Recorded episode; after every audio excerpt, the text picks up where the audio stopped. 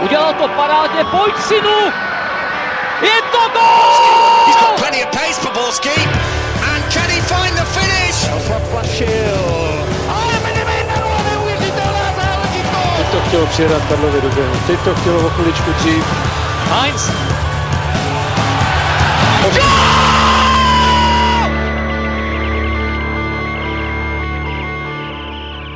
Dobrý den, Hinku, Viléme, Jarmilo. Ne, to nezve hrdličin k lásce hlas, ale k poslechu a sledování nového dílu Football Focus podcastu. Tak vítejte.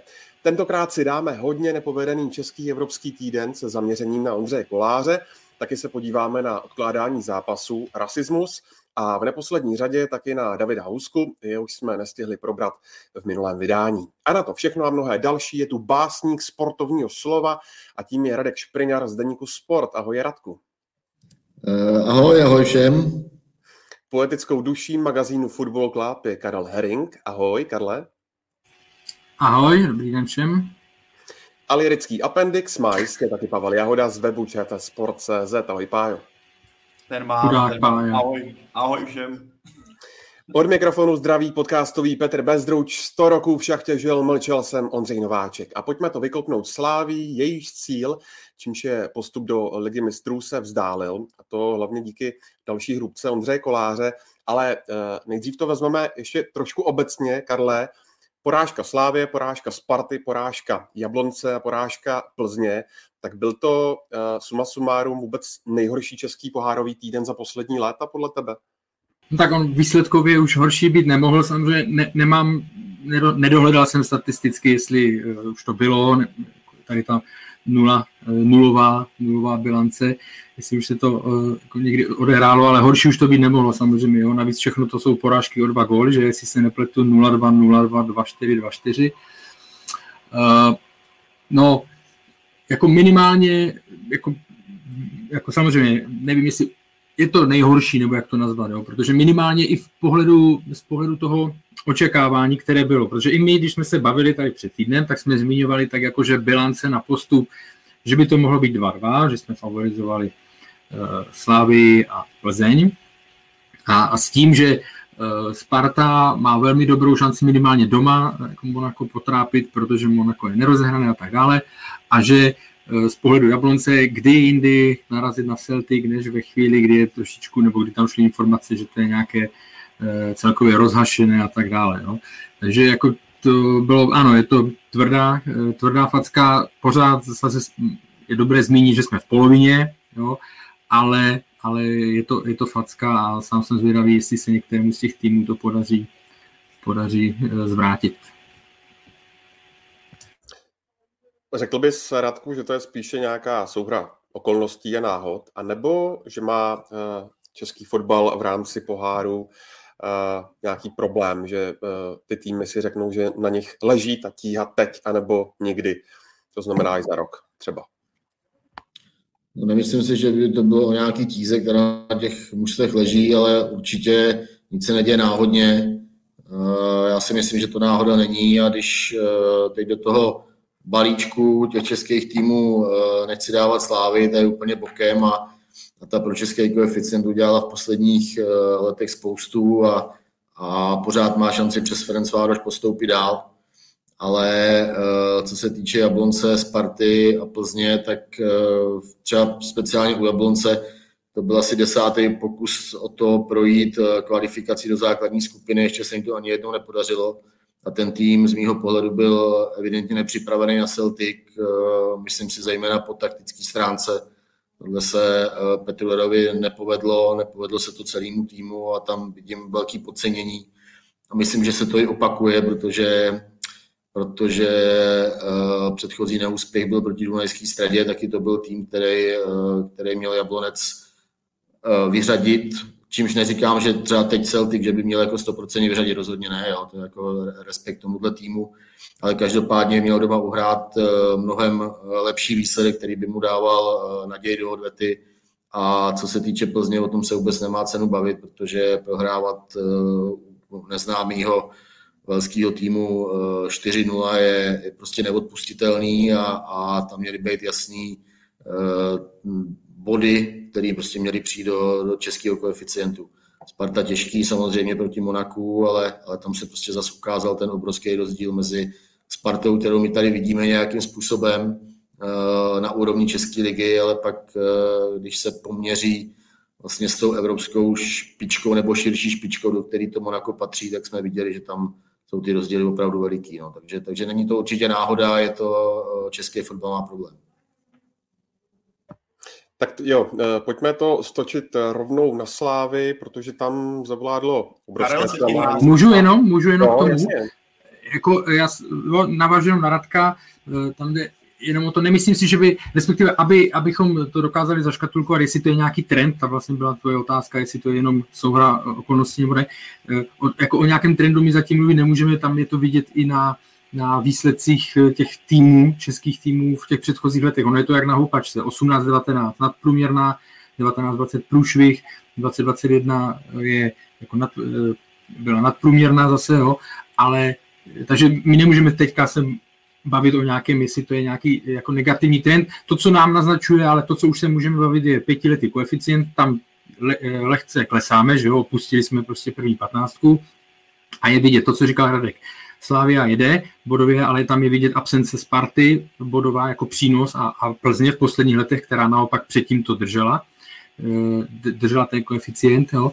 takže tam eh, v tomhle směru to je eh, jako to je varování, ale stejně tak, jako jsme před rokem, před rokem v tuhle dobu, nebo spíš teda na konci léta, jsme se bavili, nebo to, jo, tam byly finále těch kvalifikací byly až v září. Jsme se bavili tři týmy v Evropě, Plzeň vlastně v základních skupinách, Plzeň si to eh, jako pokazila strašně moc, mohli jsme být, byli jsme blí, blízko čtyřem týmům a dostávali jsme otázky, proč je Česká liga podceňovaná, eh, proč eh, prostě a tak dále, proč ji podceňujeme a že to vlastně ty výsledky jsou super, tak tím chci říct jenom, že jako se to fakt nedá dělat velké závěry, jednak jsme opravdu po prvních zápasech a jednak velké závěry po po každém tom jednotlivém kvalifikačním létě, jo, protože, eh, protože eh, prostě to takhle nejde, eh, nejde jako lítat od jednoho léta ke druhému, ale jako souhlasím s tím, co jak to Radek popsal s Jabloncem a s Plzní, i vlastně ostatně s tou Spartou, tak souhlasím. Abych tomu jenom dal... Jenom, promiň, promiň, Pavle, jenom jedna věc, jenom uh, úplně ten sestupný trend je, je úplně evidentní, protože oni pokud to nezvládnou, já si teda myslím, že postoupí jo, přes, přes ty Lešany, ale stejně čeká poměrně náročný eh, play v případě postupu a, a pokud by to nezvládli, tak po třetí za sebou nebudou eh, v Evropě, takže úplně ten trend je úplně, úplně evidentní.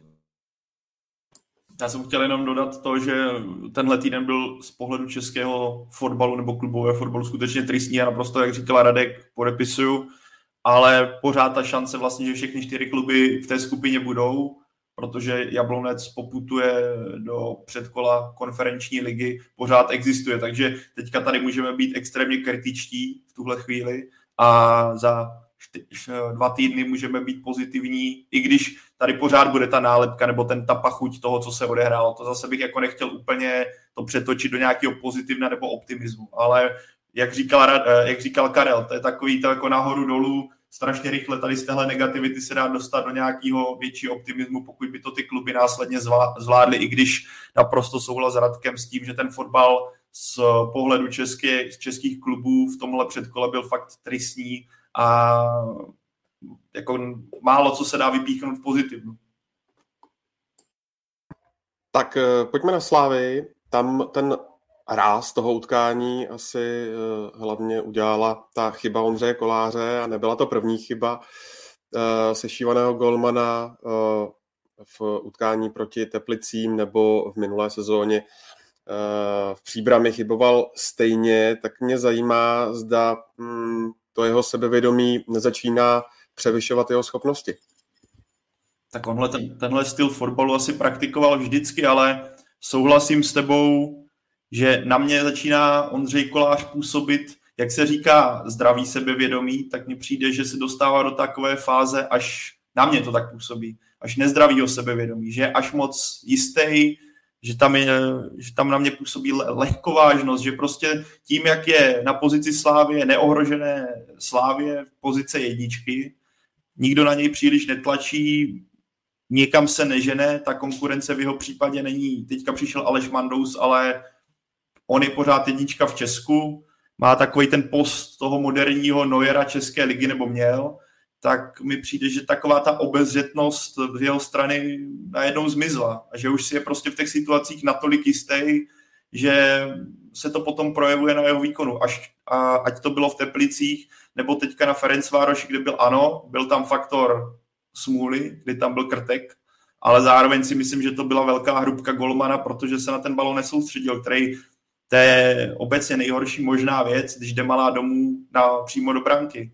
Ano, je, ale bylo vidět, že Ondřej, Ondřej Kolář už přemýšlí, kam to rozehraje, což je samozřejmě bohu líbí, ale první řadě musíte zvládnout tuhle situaci a pokud nejste 100% koncentrovaní, tak to takhle může dopadnout. A mně přijde prostě, nebo tak to na mě působí, že Ondřej Kolář trošku se dostává do takového, hele, zvládám to, ale očividně to nezvládá, ta forma má k ideálu daleko. I když pak byl ten zákrok, ale to pro, mě, pro mě to teďka je takhle. No, já na, tebe, já na tebe navážu, v podstatě jsem měl připravený velmi podobné věci, jenom to zkusím rozvést nějak.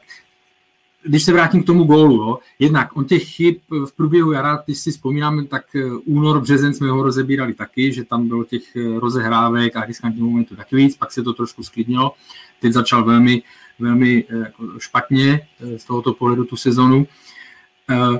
To, že ty jsi tam zmiňoval, že on vlastně už se dopředu díval, že už byl vidět, kam to rozehraje. Vzpomínám si na zápas Real Madrid-Liverpool, finále Ligy mistrů, Karius, kdy tam vlastně dostal, že, eh, tam dostal tři góly, z toho dva byly jeho nejdřív toho špatné vyhození, pak eh, teď nevím v jakém pořadí, že pak mu dal Bale ty nádherné nůžky s tím nemohl nic dělat. A pak tam byla ta střela z dálky.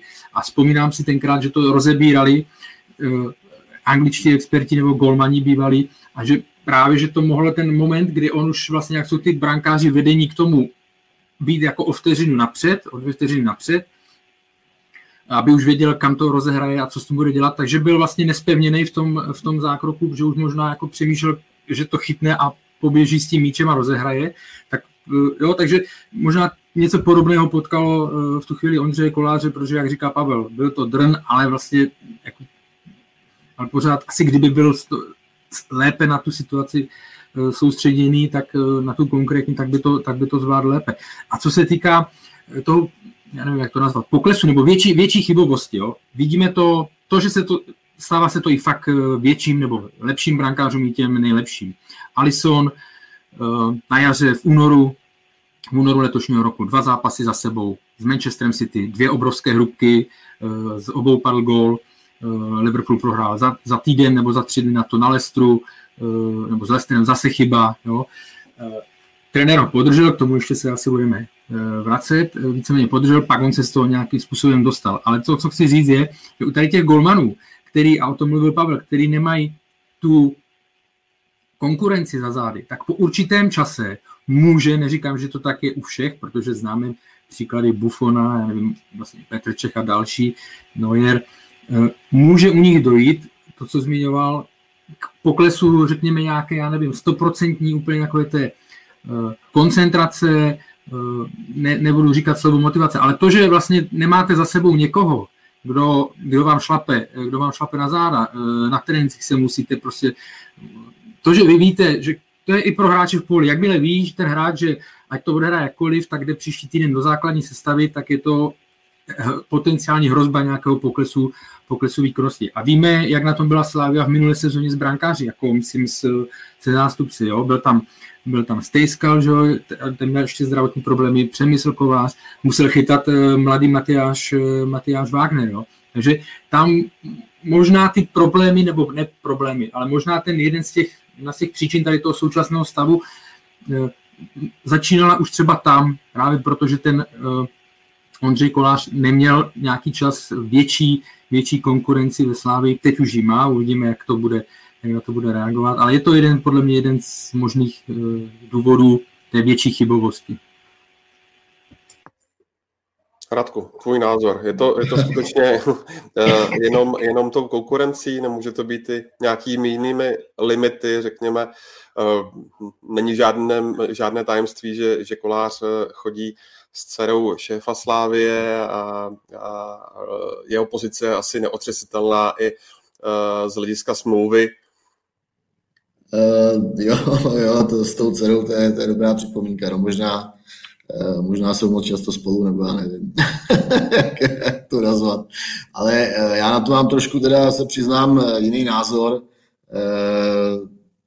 Já si myslím, že, že Ondřej Kolář vždycky hrál na hraně, vždycky hrál takhle. A ostatně on ty chyby dělal i v minulosti. Jo. Akorát, že neskončili takhle fatálně, neskončili takhle fatálně v důležitých zápasech. A když si třeba promítnu jeho zápasy v Lize mistrů, uh, tak, uh, tak on tam taky, taky, on tam měl fantastický zákroky samozřejmě, ale co se týče třeba rozehrávky nebo nějakého řešení třeba situace, kdy on vlastně stojí vysoko a, a, a sbírá ty balony, tak tam taky chyboval, vybavu si myslím, že i moment dokonce proti proti Barceloně, kde tam letěl z mého pohledu úplně nesmyslně, ale prostě patří to k němu a, a spoustu ty situací zachránil třeba ještě on, nebo tam eh, byla nekvalita soupeře, že to nedokázali uh, lépe zakončit, nebo pomohli spoluhráči. Teď se to prostě tak, prostě tak sešlo, že, uh, že udělal víc chyb a byly z toho góly. Uh, z mýho pohledu to je poměrně jako logický vývoj, nebo takhle. Myslím, že tohle období, v kterém momentálně kolář je, tak si myslím, že je poměrně logický k tomu, jakým způsobem hraje a, a jednou to prostě přijít muselo. Jo.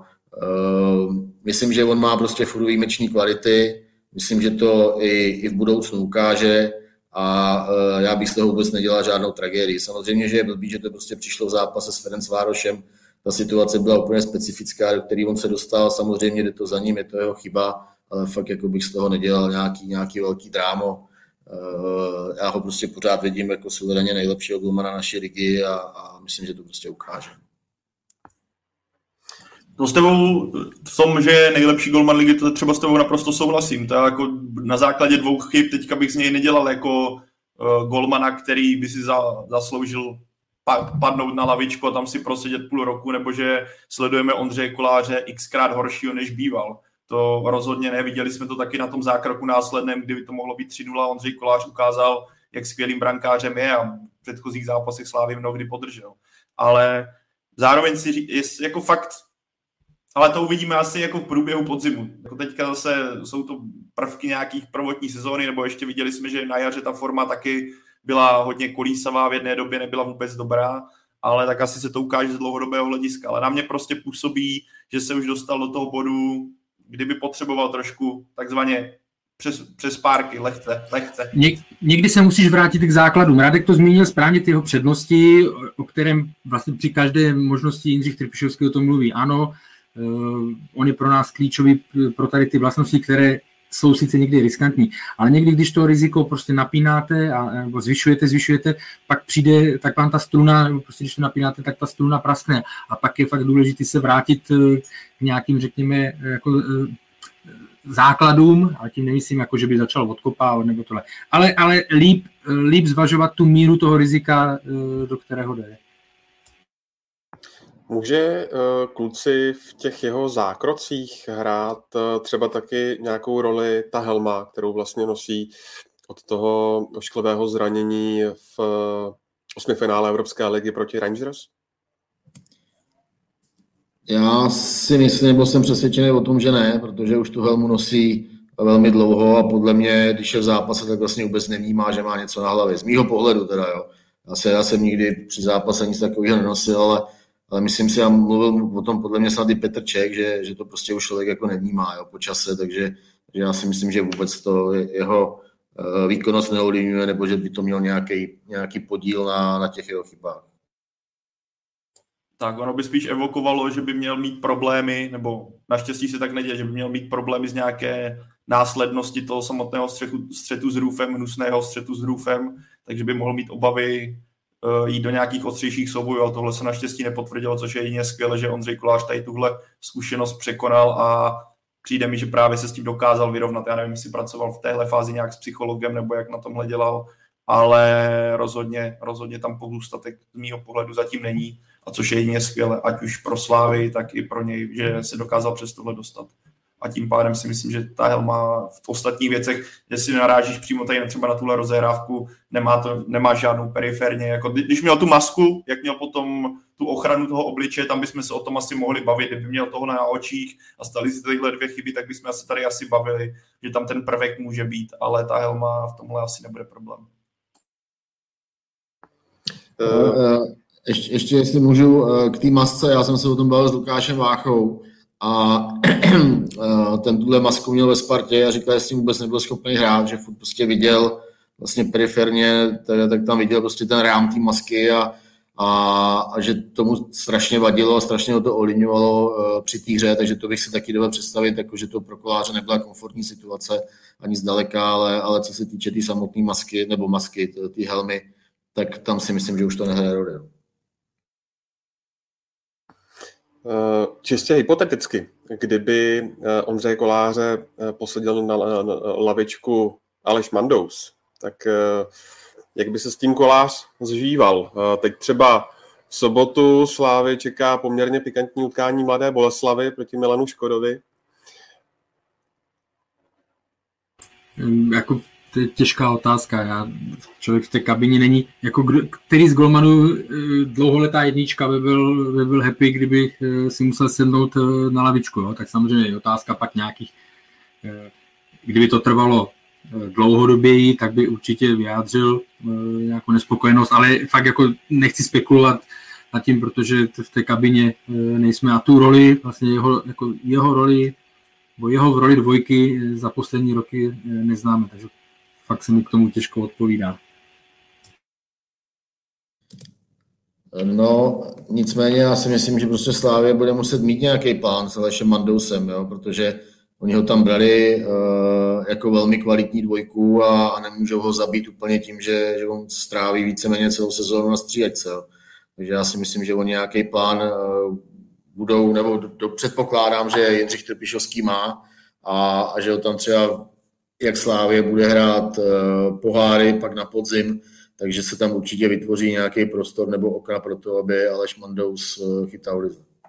To, s tím souhlasím, to jsem vlastně, když jsem zmiňoval ty golmany některé, pro které, kterým eh, když neměli velkou konkurenci, tak tam byl nějaký pokles výkonnosti, tak jsem si vzpomněl, mám to tady napsaný David Dechea a vlastně přivedli pak do Manchester United uh, Hendersona, golmana Dina a Eh, a oni v té sezóně už potom se mnohem víc střídali a jako eh, Radek měl dobrý, eh, dobrý point, že Golmana, pokud si přivedete reprezentační trojku nebo čtyřku, jo, tak ho nemůžete s ním pak dělat to, co s těmi dosavadními golmany, že, že si čuchne dvakrát za podzim v domácím, v domácím poháru, to určitě ne.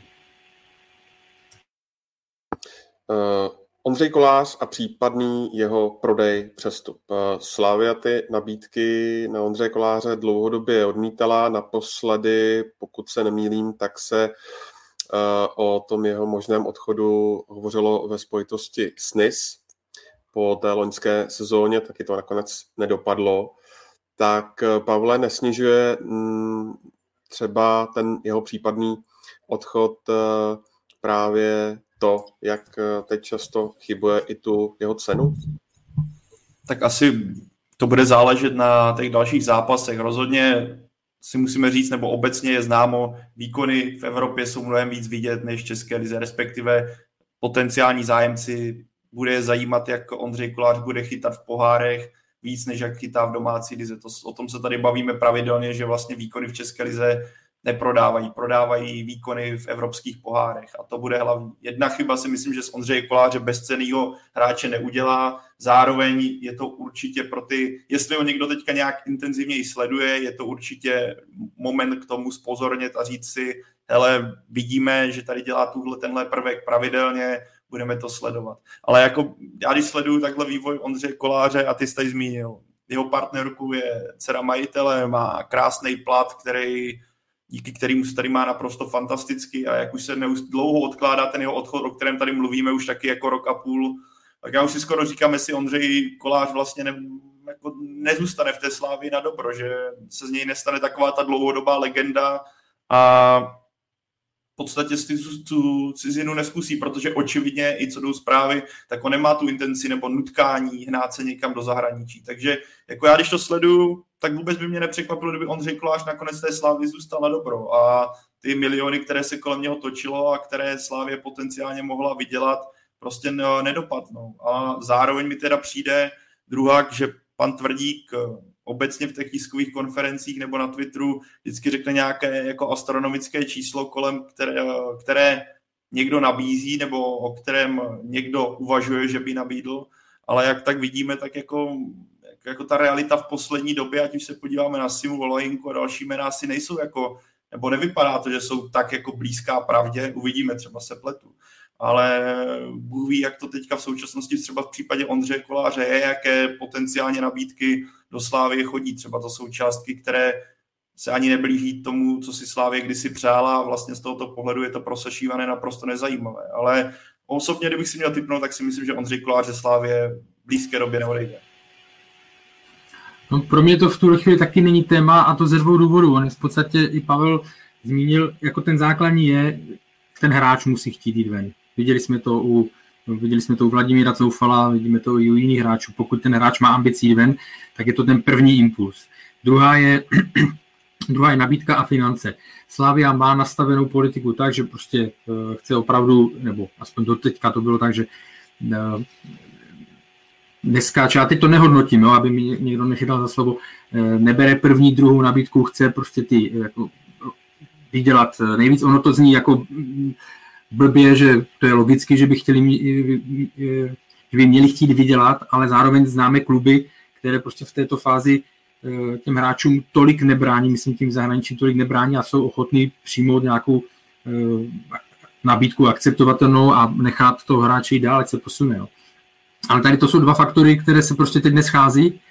Eh, jo, není žádná konkrétní nebo asi nějaká výrazná nabídka pro ně, která, takže to pro mě teď není téma ale bavíme se teďka v situaci, kdy eh, Slávia je ještě ve hře bytě v nevýhodě o ligu mistrů. My, ta situace se může změnit do konce léta, pokud by se Slávii ta kvalifikace nepovedla, nebo prostě celkově ty poháry.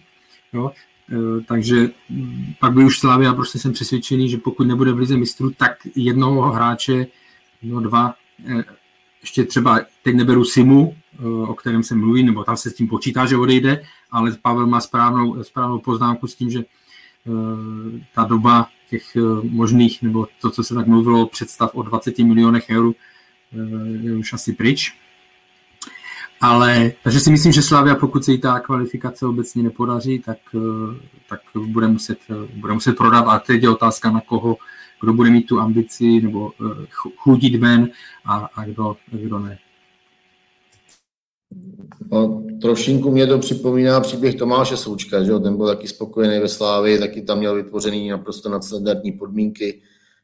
Uh, u koláře to platí úplně stejně, navíc tam je ta, uh, ta navázanost na, uh, na dceru Jaroslava Tvrdíka, takže chápu, že se mu nikam nechce, ale naprosto souhlasím s Karlem, že pokud by Slávia nepostoupila do ligy mistrů, tak, takže tam se otvírá prostor pro to, aby aby kolář klubu odešel a dostal výraznější prostor Mandous. No.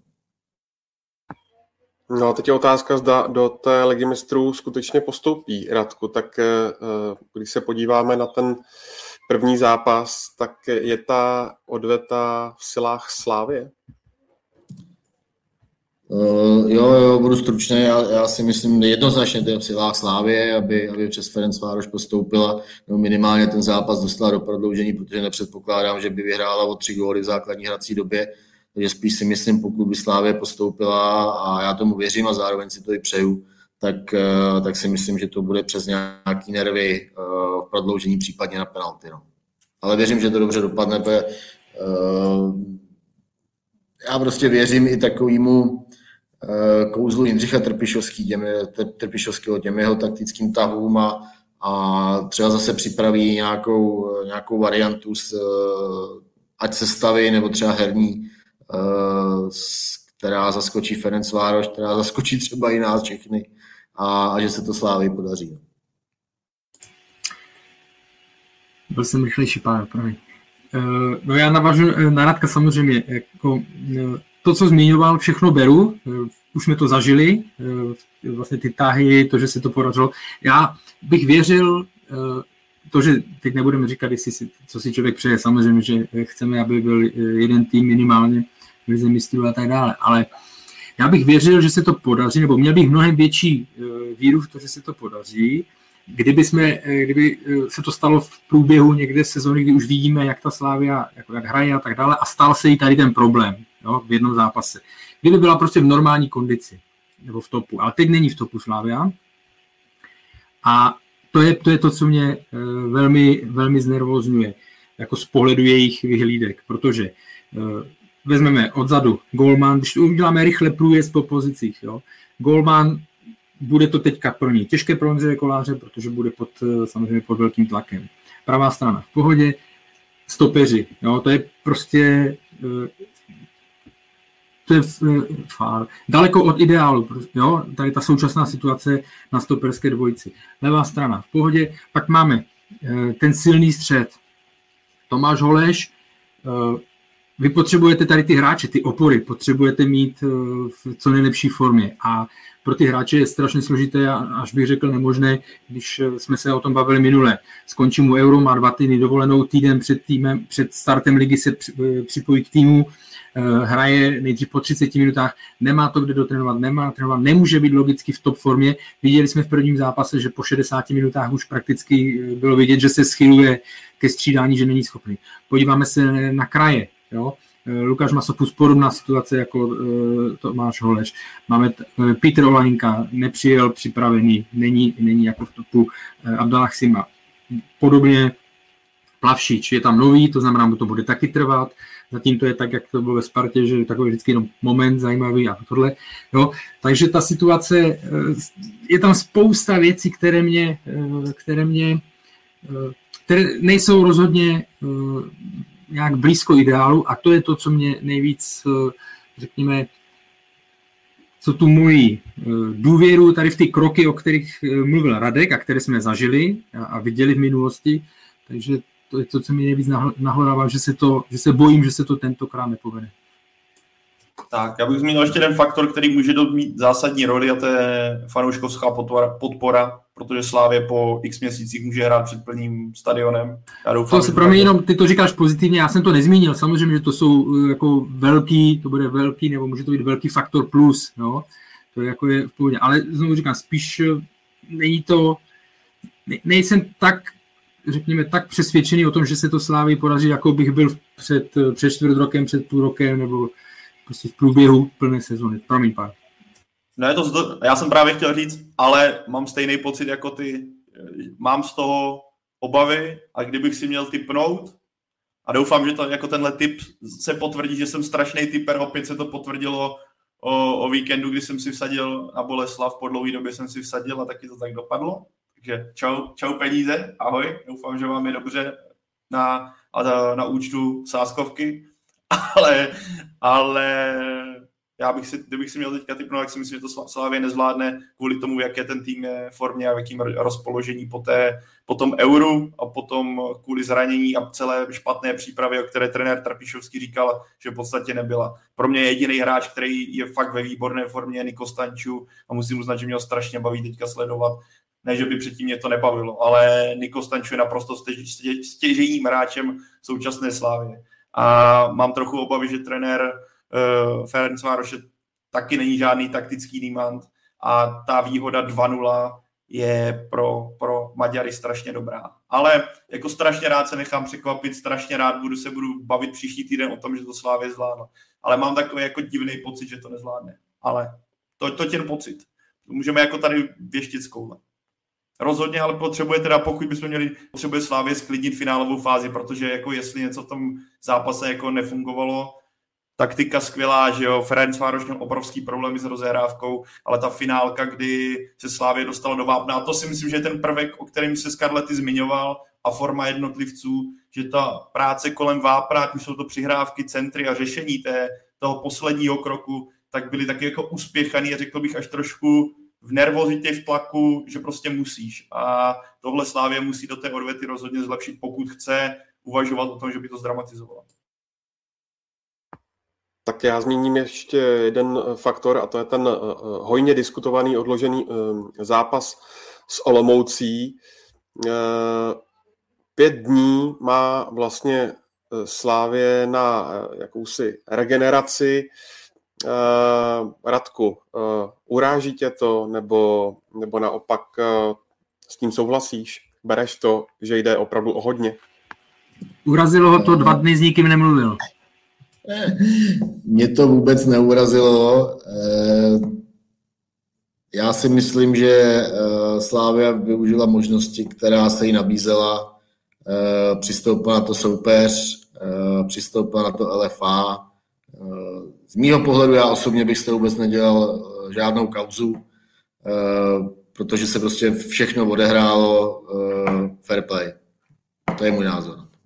A já jsem na to, já jsem, já jsem, Karle byl zpomalejší, já jsem čekal, že se tady rozjede divoká diskuze a já jsem myslím, že se vlastně paradoxně možná ve finále tak nějak jako shodne. Mě, to, mě vlastně to taky, já jsem nad tím přemýšlel, že to jsem názory pro i proti a já jsem vlastně na té straně, že mi to taky vůbec nevadí z pohledu toho, že zaprvé, pokud se to nebude pravidelně opakovat, pokud by tady mělo každý týden přicházet jako žádost o to, hele, poháry nebo bojujeme o nějaký důležitý zápas, tak zase bychom chtěli odložit. To, jako s tím, to úplně by už se mě tak nepozdávalo, ale já to beru tak, že zaprvé Slávě měla strašnou přípravu, měla největší počet hráčů z ligy, měla na euru, takže z tohohle pohledu taky nic moc a Slávě bojuje o celý český fotbal, ať se to nemusí někomu líbit, tak pokud Slávě hraje dobře v lize nebo v lize mistrů v evropských pohárech, vydělává peníze, které potom může investovat do ligy a může fungovat takový ten potravní řetězec. Slávě investuje, dostane peníze klub níž a takhle se můžeme bavit o tom, že následně ten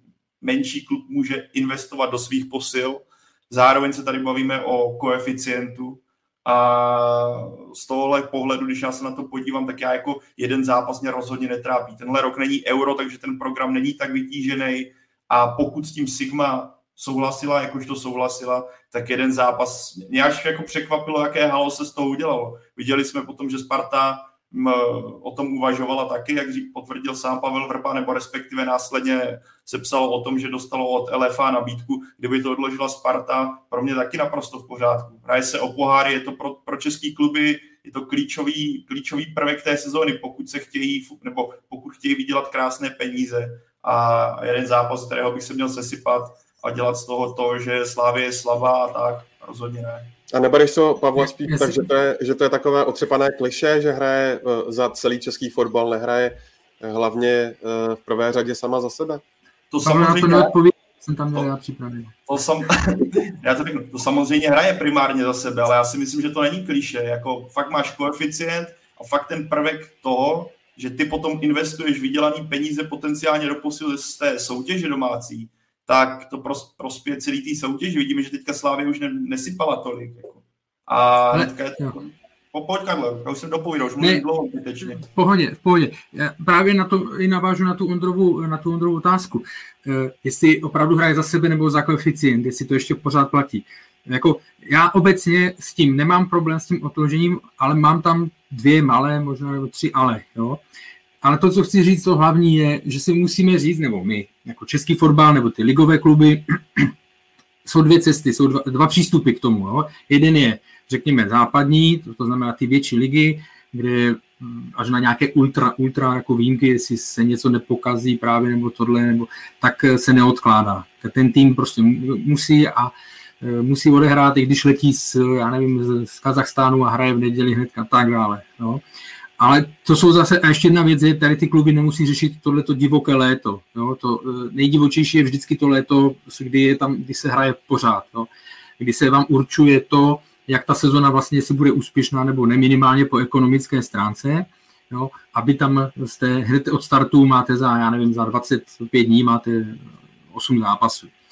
A druhá varianta je, řekněme, když to budu nazývat východní nebo středo e, evropsko-východní, a to je, že jsou ligy, ve kterých při těch kvalifikacích těm klubům umožnit. Vím, že se to stávalo, že na Ukrajině, že ty kluby si to mohly odložit, eh, teď to je teď to Maďarsko, myslím, že se to stávalo i v Chorvatsku.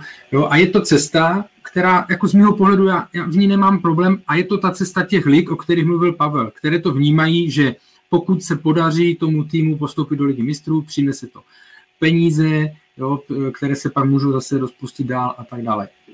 Chtějí jim víc vstříc. Nemám s tím problém, ale myslím si, že jsou to věci, které by se měly řešit dopředu před sezónou a říct třeba, OK, eh, máte teď strašně nabitý, budete, eh, můžete hrát vlastně až do konce srpna, hrajete co 3-4 dny, máte právo na jeden zápas si odložit v průběhu toho jo, eh, a vyhlásit to dopředu. Za jakých podmínek, kolik.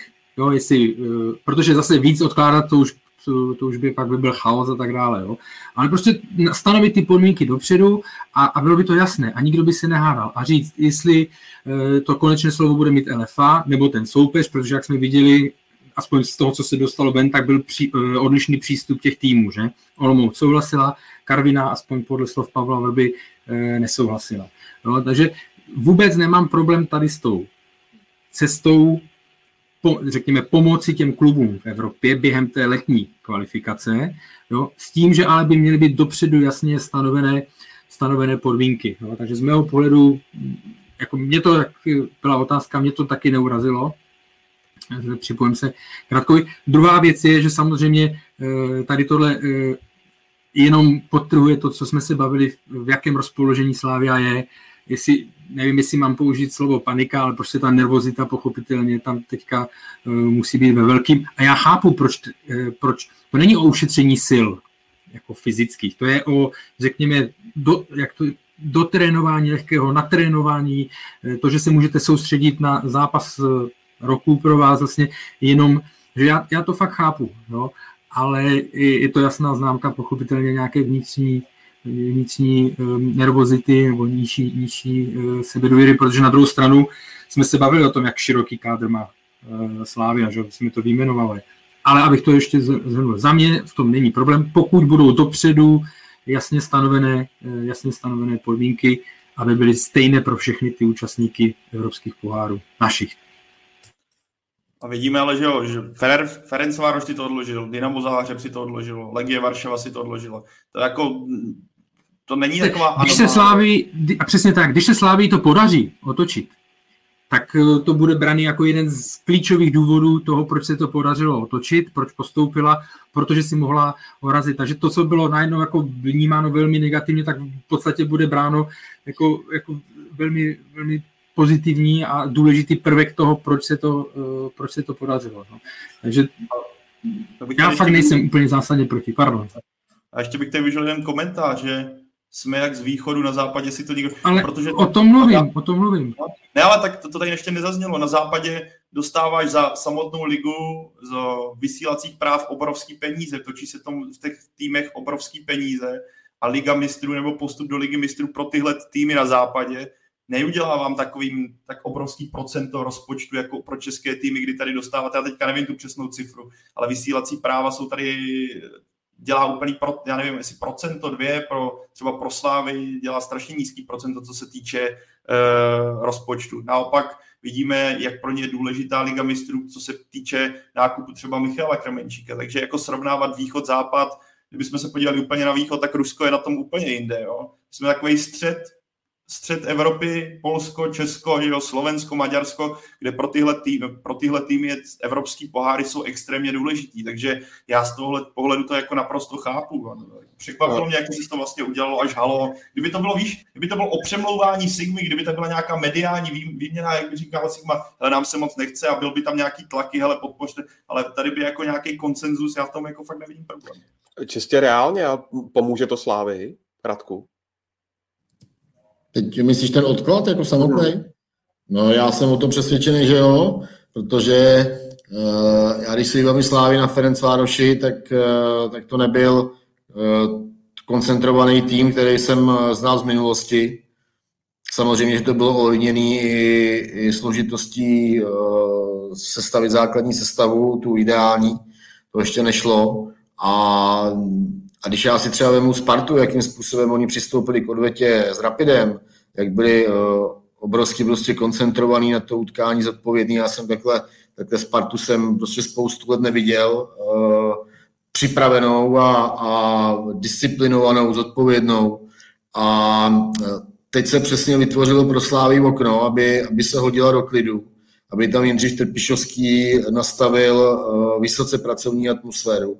A jsem přesvědčený, že oni jsou, nebo máme takové zprávy, že, uh, že uh, oni teď moc jako nevývají úplně ten okolní svět a, a existuje pro ně jenom uh, úterý a čas 19.00 a takže i z tohohle pohledu eh, já si myslím, že to je právě strašně důležitý, eh, že se ten zápas odložil a že Slávy prostě má před sebou pět dní nebo, nebo jak dlouho to je, eh, šest dní, tak na přípravu na, na tohle utkání, který prostě je důležitý pro celý český fotbal. Jo. Ale ale to, o čem jste se bavili, samozřejmě jako těch názorů na to, proč to odložit a proč to neodložit, je samozřejmě milion, ale, ale já znovu opakuju, prostě Slávě e, ničeho nezneužila, e, pouze prostě využila, využila těch regulí a, a tím bych to asi, nebo z mýho pohledu teda tím bych to asi uzavřel.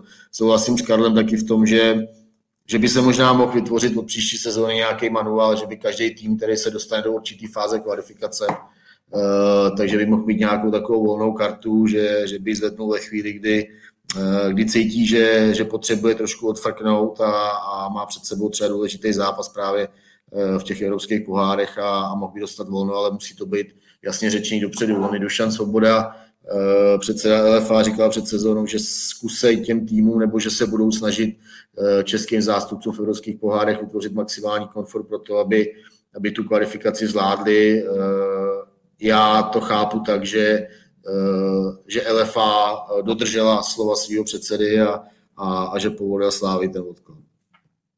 Jenom úplně doplněk tam, jak byla ta otázka západ-východ, to, co jsem zmiňoval, jako normálně samozřejmě člověk vždycky víc dává jako příklady toho, eh, toho, východ, eh, toho západu než východu.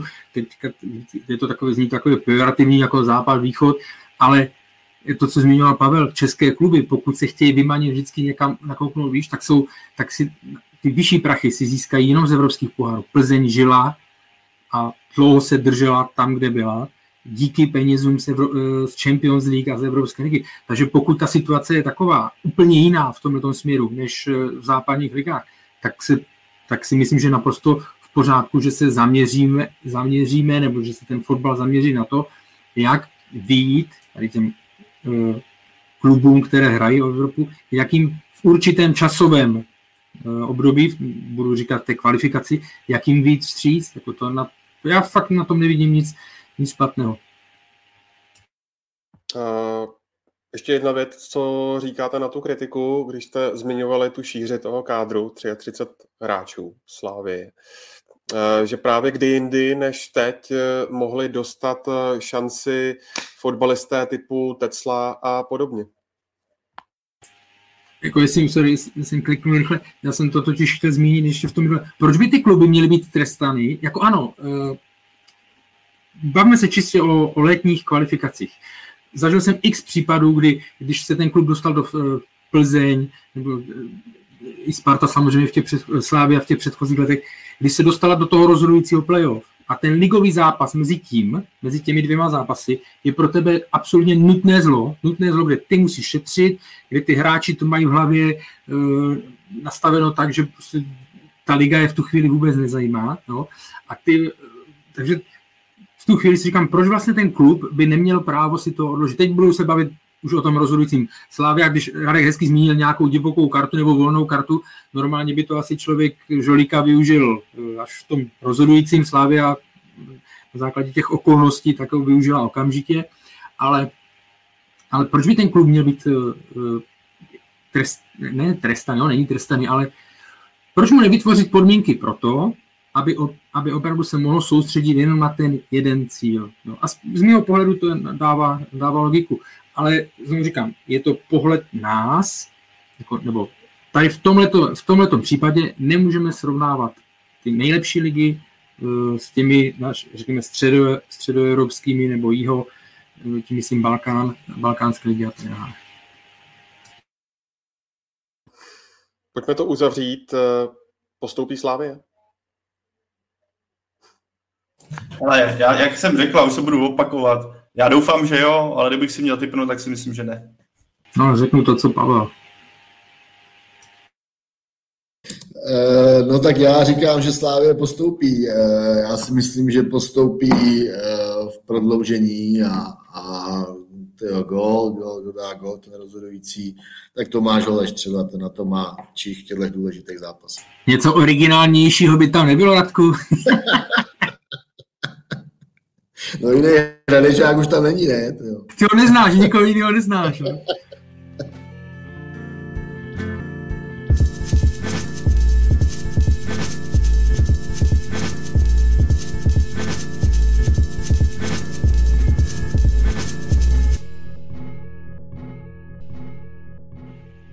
Dobrá, eh, přesuňme se na Spartu. Eh, ta doma podlehla favorizovanému Monaku 0-2, ale víc než ten výsledek eh, rezonovalo vlastně celou společností, hlavně chování spartňackých fanoušků.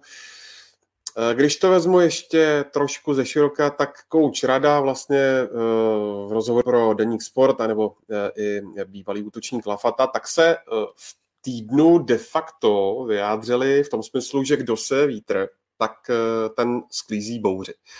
Ale i kdyby eh, ten hráč eh, Čou, Čoumeni, jestli to říkám správně, teď si nemůžu úplně vzpomenout, tak kdyby ten hráč fanoušky... Děkuju. Fanoušky Sparty tou svou oslavou gólu vyprovokoval, tak je mm, prostě taková hučící reakce na místě. Karle. Není. Ne, uh, já jsem si to pouštěl. ještě takové hezké přirovnání na Twitteru. Takhle, eh, to přirovnání jsem měl, k tomu se pak můžeme dostat. Eh, někteří mi tam psali, že to nemůžu srovnávat, já jsem rád, že tam jedna slečna nebo paní to uvedla, tak jak jsem to myslel, když tak se k tomu dostaneme, ale to, co chci říct je, že já jsem, já jsem si tu oslavu pouštěl xkrát, tu gólovou z různých těch záběrů ať se na mě nikdo nezloví. Já jsem tam prostě nic závadného, co by se vymykalo, co by se vymykalo nějakému uh, průměru nenašel. Jo? Prostě pokud hráč, který dá gol, běží podél, podél, nedělá tohle, nedělá takhle jako čelem, že by byl ke kotli, ale běží podél, tak je to prostě pro mě normální gólová oslava na hřišti soupeře. Uh, neviděl jsem, neviděl jsem, že by uh, hráč, který dá gól v náběhu, je takhle, že by si v tu chvíli uvědomil, aha, tam je kotel domácí, já se otočím a rychle běžím ke středu. To fakt jako ne. No. Že, se tomu, že ho nechválí fanoušci domácích, je naprosto zřejmé a v pořádku. Že mu nadávají, je, ano, je to ve fotbale, je to prostě akceptovatelné, ale to, co psal Adam Nenadal eh, vlastně na eSport CZ v tom blogu, existuje jako málo kdo z nás se dokáže udržet v takové situaci, že si řekne, jako krutí brko, to máme smůlu, prostě tak jsi jako naštvaný, štve to, že tam slaví ten gól, ale slaví ho normálně, tak, mu, tak prostě použiješ nadávky. Jak zmiňoval Adam, existuje 22 658 různých nadávek, ale to zásadní je, prostě tam nepoužít něco na, eh, jako na rasu, ať už se to týká nějakým prostě oslovným slovním, anebo prostě eh, ty opičí skřeky. Jo, to, co se pak, ne, ne, to je totiž jedna věc, je to samotné jako hučení. A druhá věc je, jakým způsobem, jaké byly reakce právě to, že si za to mohl sám, nebo jak někdo začne obhajovat, to je prostě pro mě naprosto nepřijatelné. Jak někdo začne obhajovat, no ale teď to je prostě, to je normální, ne? že, že brýlatým se nadává do brýlatých, eh, tlustým do tlustých a, a černému prostě, že jakože eh, do opic. Mně se to až jako příčí říct, jo, prostě, protože to je naprosto něco tak já teď nechci, ještě jedna věc, co je důležitá. Já teď nechci říkat, že tohle je nějaký většinový názor nebo tohle. To jsou věci, které se objeví na těch sociálních sítích. Já vůbec nevím vlastně, kdo na té druhé straně je, jestli to je 16-letý kluk, nebo jestli je to někdo, eh, který prostě ukončil dějepis, eh, já nevím kde, na, na základní škole a prostě nedochází mu tady ty souvislosti, protože tady ty věci jsou eh, o, o, o souvislostech, o daní věcí do kontextu. Takže z mého pohledu zase další smutná ještě víc než to hučení, prostě pro mě ještě víc než to hučení malé skupiny, předpokládám, protože nevím, kolik přesně jich bylo, ale nebylo to nějaké než hučení členů kotle jsou prostě tady ty, tady ty reakce, tady to relativizování, obhajování a obvinování Čuameniho, že si za to mohl sám. Já jsem rád, že se potvrdilo, že je to dobrý hráč, protože jsem o něm před, před zápasem mluvil, jo, ale ne, netušil jsem, že to teda budeme se o něm bavit až, uh, bože, až i, v této poloze. Je mi to líto, že se to odehrálo. A navíc, abych k tomu ještě na tebe, Karle, navázal. On kdyby i se stočil hnedka po té oslavě zpátky na půlku, jo, tak vzhledem k tomu videu, který koluje z Monaka, tak bylo jasný, že by si to stejně vyslechl, tady tyhle hu, hu. Tam, jako, tam nebylo o čem, to by prostě přišlo. Ale já jsem se v tomhle ještě nenechal jsem, protože když jsem tohle sdílel na Twitteru, tak uh, mi přišly odpověď, že on křičel směr kotel off a že provokoval nějaký magectama. Já to tam neviděl. No, já, hele, já jsem si tohle zjišťoval, bavil jsem se, nebo zjistil jsem od člověka, který přímo pod tím kotlem byl, nebo respektive celý tohle slyšel.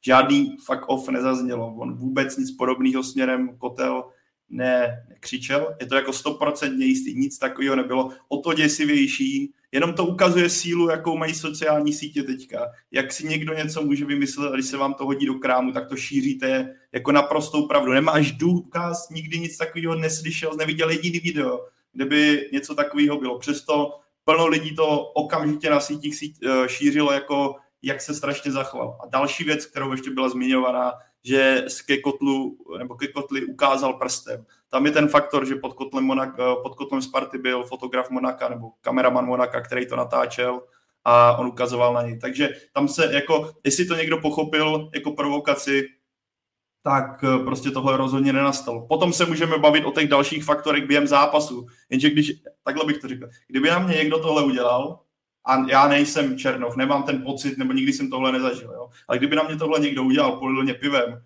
tak já bych, eh, ta nějaká provokace jako posunkama, aby bylo to poslední, co bych na ně, nebo to nejmenší, co bych na něj dělal. To jako, já si, mně přijde, že jako někteří jsou tak před, jako takhle, já jsem ten poslední, kde je pro nějakou hyperkorektnost. To, co se dělo po kauze Kůdela z britských ostrovů, je naprost, pro mě jako naprostý hnus, ale zároveň je hnus to, co se dělo teďka na letné. Ale ty Skarle říkal ještě jednu věc, že to, eh, já si naopak jako nemyslím, že to je, se to váže na tenhle stadion. Tohle je celospolečenský problém a vidíme to v téhle diskuzi. Já si myslím, že dokonce 50% lidí, ne víc, by řeklo, hele, teď vlastně co, co to je. Prostě vidíme, že ten uh, rasismus v Česku, vnímáme to prostě jinak. Je to stejný, jak ta kauza, kterou jsme řešili u Kudely. Vnímáme to naprosto jinak, než je to v Anglii, než je to ve Francii, kde ta citlivost na tohle téma je úplně o ně, někde jinde.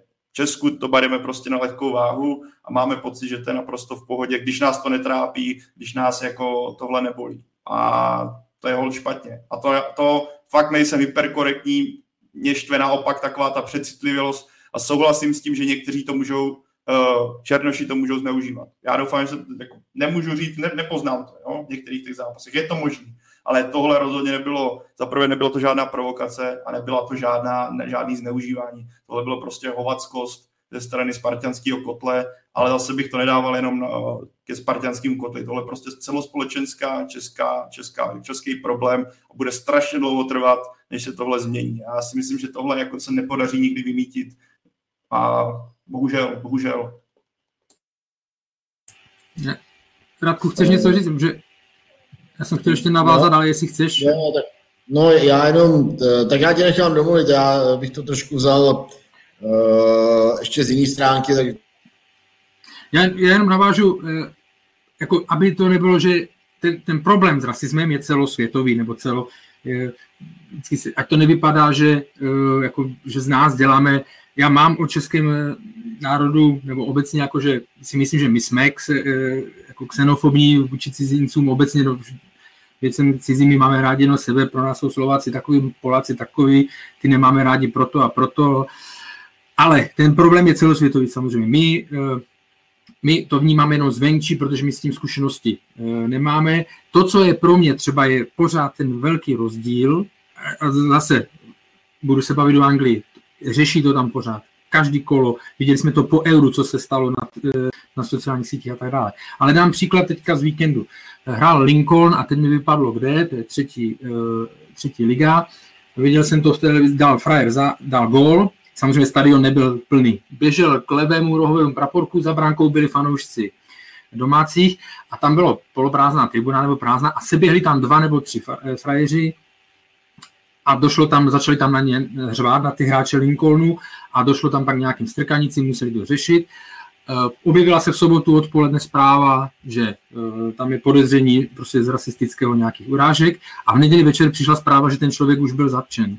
No a tady to já vidím jako ten rozdíl.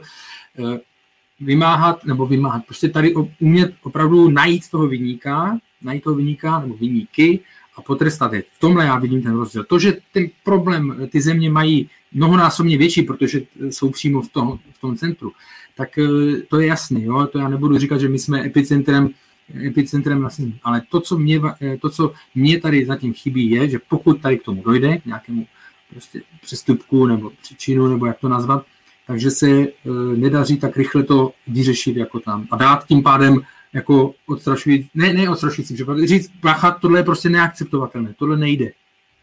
No, to, to, sně, to sně přesně nahrál, protože z mýho pohledu, uh, když se mu tu situaci, která se stala, tak uh, pak vystoupí David Lafata a obrovská ikona Sparty, který, ke kterým mají fanoušci fanoušci úctu, obrovský respekt, co pro Spartu odvede, jaký to byl fotbalista. A on vlastně tu situaci celou jako velmi, bych řekl, jako relativizuje, vlastně říká, že si za to ten hráč eh, mohl sám a, a, a samozřejmě ty fanoušci si to přečtou a, a naprosto ten jeho názor přijímají a, a vlastně připadají si, že se úplně zobligá. Naopak si možná říkají, my jsme to vlastně udělali správně, ty vole, jako. Eh, to znamená, jako, že nikdo neřekne, žádná prostě osobnost, žádná, žádná persona, tak neřekne, hele, tohle prostě je neakceptovatelný, my to na českých stadionech nechceme. Lafata má vystoupit a říct, já mu teda neberu ten jeho názor, jo, ale prostě jako z mýho pohledu on má vystoupit a říct, hele, já prostě jsem za, s takovýma lidma mluvil naposled a pokud se tohle bude dít na letní znova, tak já už na ten stadion nikdy nepřijdu protože tam prostě tohle nechci, eh, nechci slyšet a nechci tam zažívat takovýhle scény, protože chápu, že i pro něj to muselo být velmi nepříjemný, ale on pak vystoupí druhý den v médiích a vlastně, nebo u nás jsme s ním měli rozhovor sportu. Úplně je to a, obrácený. A, a vlastně on, on vlastně jako velmi alibisticky, jo, z mýho pohledu říkám, je to můj názor na věc, tak velmi alibisticky se k tomu postaví a navíc ještě tu tu zbraň dává do rukou jako fanoušku. No. Myslím si, že taky jako mnohem razantě by měla reagovat Sparta. Já prostě tam cítím furt takový jako strach z toho, jako co jako my, když vystoupíme nějak velmi pruce nebo velmi tvrdě vůči fanouškům a opravdu zasáhneme, tak vlastně tyjo, my se tohohle přístupu bojíme. Jo. To, to prostě ze Sparty tohle taky cítím, taky to je z mýho pohledu jako strašně špatně.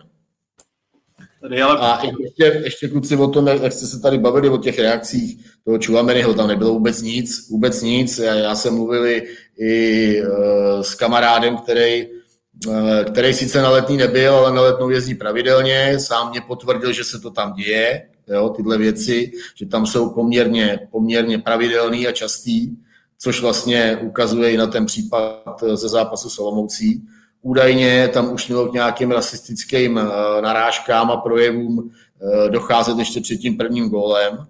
A eh, takže prostě říkám, no, pro mě jako totálně neakceptovatelná věc, ale obrovský zklamání. Říkám, můj pohled to je obrovský zklamání z toho, co, jakým způsobem se vyjádřila Fata, potažmo pak i Petr já doufám upřímně, že fotbal nebude podle lidí, co píšou, že je to provokace, že nikdy fotbal se nedostane do fáze, že bude podle těch lidí, co píšou, že ten, co se stalo na Spartě, je provokace, protože potom by na fotbale nebyly oslavy gólu a to by byla strašná škoda.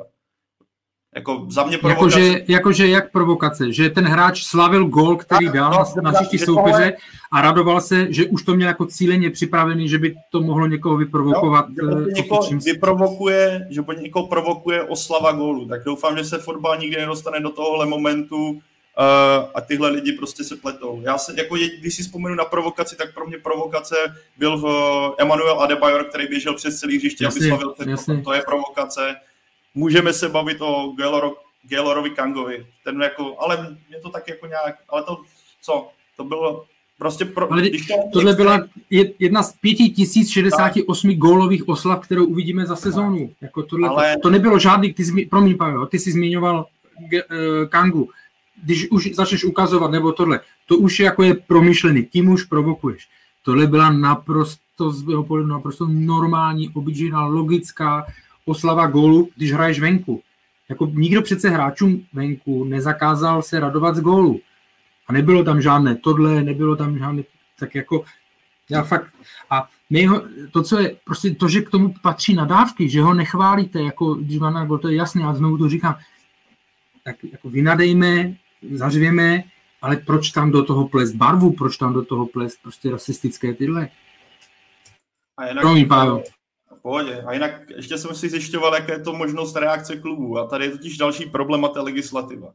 Pokud fanoušek na stadionu udělá bugr, něco poničí, udělá výtržnictví, zasáhne policie, řeší to policie, může to no, nastat pokuta, přestupek, může ten člověk být uh, nucen k tomu, aby navštěvoval policejní služebnu v době zápasu. Pokud člověk udělá to, co udělal na Spartě, teda chová se rasisticky, policie tohle neřeší. Tohle není věc policie, je to věc klubu. A klub v současné legislativě má strašně málo možností, jak proti tomuhle zasáhnout. Proto je těžký tohle řešit, proto myslím, že některé ty kluby nejsou schopný až tak tvrdě zasahovat, jak se často volá, protože je tady dost rozdílný po, pohled nebo vlastně legislativní přístup k tomu, jak se chovat k výtržnictví a rasismu. A zároveň musíme vzít potaz prostě, v jakým stavu jsou taky jako současný stadiony v Česku, že to rozhodně, ještě když vezmeme v potaz nějakou jako covidovou situaci, kdy máš, se ti tvoří řady kvůli potvrzování jako toho, jestli jsi negativní, jestli máš o očkování a podobně. To tam je jako tolik prvků, proč je to tak jako těžko vymahatelný a pokud nedojde k nějaký jako legislativní změně, ale co nastala v Anglii, a tím nechci říct, aby se tady sedělo jenom, to jako rozhodně ne zase, rozhodně ne vše jako v Anglii, ale pokud nedojde k určité legislativní úpravě, která bude pokrývat i tohle a do které v níž budou policie zasahovat nebo se bude vážně řešit rasismus, tak prostě nedojde ke změně tady v tomhle stylu. A prostě to také, je to samozřejmě je tam vidět dav, davová, jako davová psychóza, když se chytnete tří lidí a budete to dělat taky, ale to prostě neomlouvá. Klidně ho pošlete do těch nej, nejčernějších míst svého těla, kam slunce nesvítí, poš, jako vynadejte mu do těch nejvulgárnějších slov, co znáte pro mě jako tohle ke sportu patří, ale jako nechápu, jak někdo v téhle době ještě může dělat jako, jako zpátečnictví, zpátečnický myšlení, no, bohužel. A ještě dodám, že eh, Sparta je kvůli uh, rasismu na olomouckého uh, hráče Poloula ve čtyřzápasovém trestu, který respektive podmínce, která započala tím utkáním Eh, proti Karviné a mm, podle svého mluvčího Ondřeje Kacíka tak plánuje eh, k tomu incidentu eh, na letné vydat zítra, tedy v den utkání v Monaku prohlášení, které bude, které bude směřováno jak směrem do České republiky, tak i do Francie, takže tam zřejmě ještě budou ozřejmeny nějaké další skutečnosti. Ještě když se podíváme na to samotné utkání, Radku, tak eh, pro Spartu je určitě velice pozitivní eh, zprávou návrat eh, Filipa Panáka v nějakých dvou nebo třech letech, tak mě zajímá, zda by se mohl na tom pravém stoperu vyskytovat pravidelněji, stabilněji. A zároveň, jak moc velký problém je pro Spartu ta absence řady hráčů, ať už zde o Ladislava Krejčího mladšího nebo uh, Ladislava Krejčího, kterého postihla plicní embolie. Je tam Kasper Heje, který je na půl roku mimo uh, a další a další a další. Tak začnu od panáka. Uh, musím říct, že mě tím, tím výkonem proti Monaku úplně natchnul. Z mého pohledu byl nejlepší hráč Sparty. Uh, už od prvních minut uh, velmi dobře čet, uh, čet hru, velmi dobře, uh, velmi dobře hrál v soubojích, uh, velmi dobře spolupracoval s Davidem Hanskem. Když on vlastně si povyskočil vejš, tak uh, Hansko hned zajišťoval. Tohle tam fungovalo velmi dobře. Uh, navíc tomu přidal uh, perfektní konstruktivní rozehrávku, což se několika momentech ukázalo a té hře Sparty, hlavně v prvním poločase, eh, to velmi prospělo a dostal se i do zakončení, že měl tam velkou šanci, nebo velkou šanci, měl to složitý, ale prostě eh, dal se z toho střelit gól na, na 1-0. Takže jako já jsem byl z panáka úplně unešený, myslím, že to je jako, že se Pavlo Ryboru otevřela velmi zajímavá alternativa. A zase na druhou stranu jsou to jenom dva zápasy, který panák odehrál a takže nechme si to uh, nějaký obšírnější hodnocení jako na třeba na půlku sezóny, ale každopádně uh, každopádně jako smeknul klobou před ním, uh, jak se popasoval s tou svojí situací a v jaký se vrátil v formě. Ví, to může být třeba ještě nějaká falešná forma, ale, ale jako fakt super. A co se týče těch zraněných hráčů, no já především jako lituju ztráty Ládi Krejčího uh, mladšího, protože si myslím, že třeba kdyby eh, byl v té situaci před tím druhým gólem, kdyby byl v pozici Michala Sáčka, tak ten gól eh, Sparta nedostane. Jo, takže jsou to takové detaily, ale, ale myslím si, že, že kdyby tam byl místo Sáčka Krejčí, tak, tak to dopadlo jinak. A eh, tak, takže, takže asi tak. No, samozřejmě jako Sparta, my jsme u nás ve studiu, když jsme dělali před tím prvním utkáním s Lukášem Váchou, tak jsme, tak jsme ve studiu hodně řešili, jak Sparta je zdravotně úplně, uh, úplně v pohodě, nebo vlastně před tou odvetou s Rapidem, že je zdravotně úplně v pohodě a že Pavel Vrba má totálně na, na, výběr, že může vybírat, já nevím, z 22, 24 hráčů pomalu základní sestavy a najednou se jim to během týdne úplně rozpadlo, jo. takže takže je vidět prostě, jak, eh, jak to někdy jde hrozně rychle a jak ten eh, domeček z karece dovede zřítit a, a Sparta podle mě prakticky nemá žádný šance, aby, eh, aby postoupila, to by se muselo stát, eh, já nevím co, a, a eh, takže za mě asi tak. No. Tak já se jako, já budu dneska, já jsem nějaký pesimistický tyjo, v šancích doma, jak postoupit, ale musím držet zradkem, protože v tom první utkání ukázalo, že ty oba týmy jsou v současnosti prostě někde jinde, že Monaco kvalitativně hold převyšuje Spartu. Ale jako ty jsi tady vypíchl Radku, nebo mluvil jsi o Filipu Panákovi, který zahrál dobře teďka a o zraněních. A já jsem strašně zvědavý, co předvede Adam Karabec, protože teďka dostane šanci, která nemůže být na takhle výrazná šance, třeba nemusí se opakovat na, jako v, ve výhledu nějakých blízkých měsíců.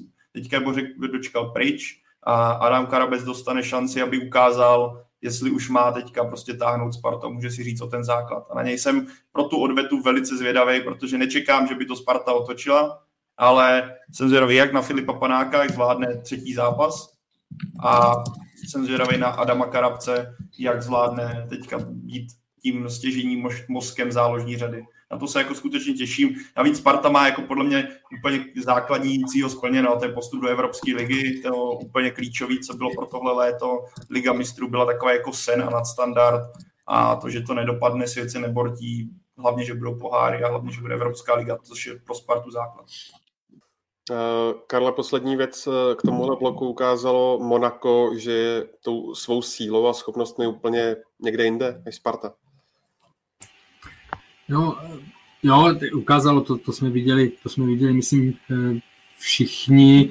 Když jsme se před týdnem bavili, tak já jsem zmiňoval, že jsem mi viděl asi dvakrát, že jo, eh, dvakrát v té minulé sezóně a že na mě opravdu udělali jako velký dojem, ať už tou individuální kvalitou nebo i, i tím týmovým pojedím a to tam bylo vidět všechno. No. A plus teda některé ty eh, individuality.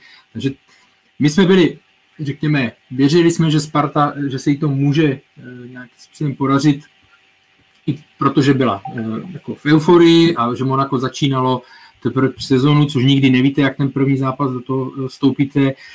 Tam klíčový moment byla prostě ta situace, ta šance Adama Hloška, kterou, kterou neproměnil, protože to zase by vypadalo opravdu úplně jinak, kdyby, kdyby šla Sparta do vedení. No. Takže jsme se mohli bavit o nějaké remíze třeba, nebo, nebo o něčem, ale ta kvalita je fakt uh, mimořádná, musím říct. No. I, a je to i vidět, tak samozřejmě se Fabregas už má nějaký věk, no. ale e, někdo tam zmiňoval, že kádr je tak nabitý, že i on vlastně v tohle se nevešel do základní sestavy. On jako není hráčem ideální, ideální jedenáctky, což už jenom to, do, to dokládá, tu, tu kvalitu.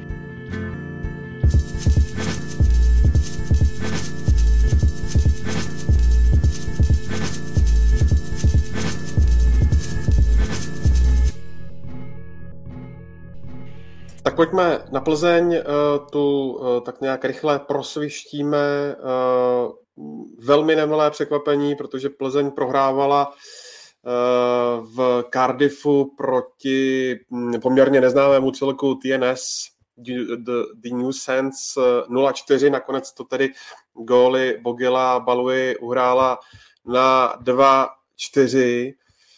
A ale i tak, Radku, eh, řekl bys, že si přivezla do Plzně ostudu? Eh, no zmírnila ji, zmírnila ji, ten výsledek 4-0 by byla fakt jako obrovská ostuda a z mého pohledu prostě největší výsledkový malér, který za posledních, já nevím, 10-11 let by nastal, jo? takže to se nestalo, Plzeň pak dala dva góly v nastavení v poslední chvíli a myslím, že vzhledem k tomu, jak se ten zápas vyvíjel, tak si přivezla do odvety jako velmi, velmi dobrý výsledek.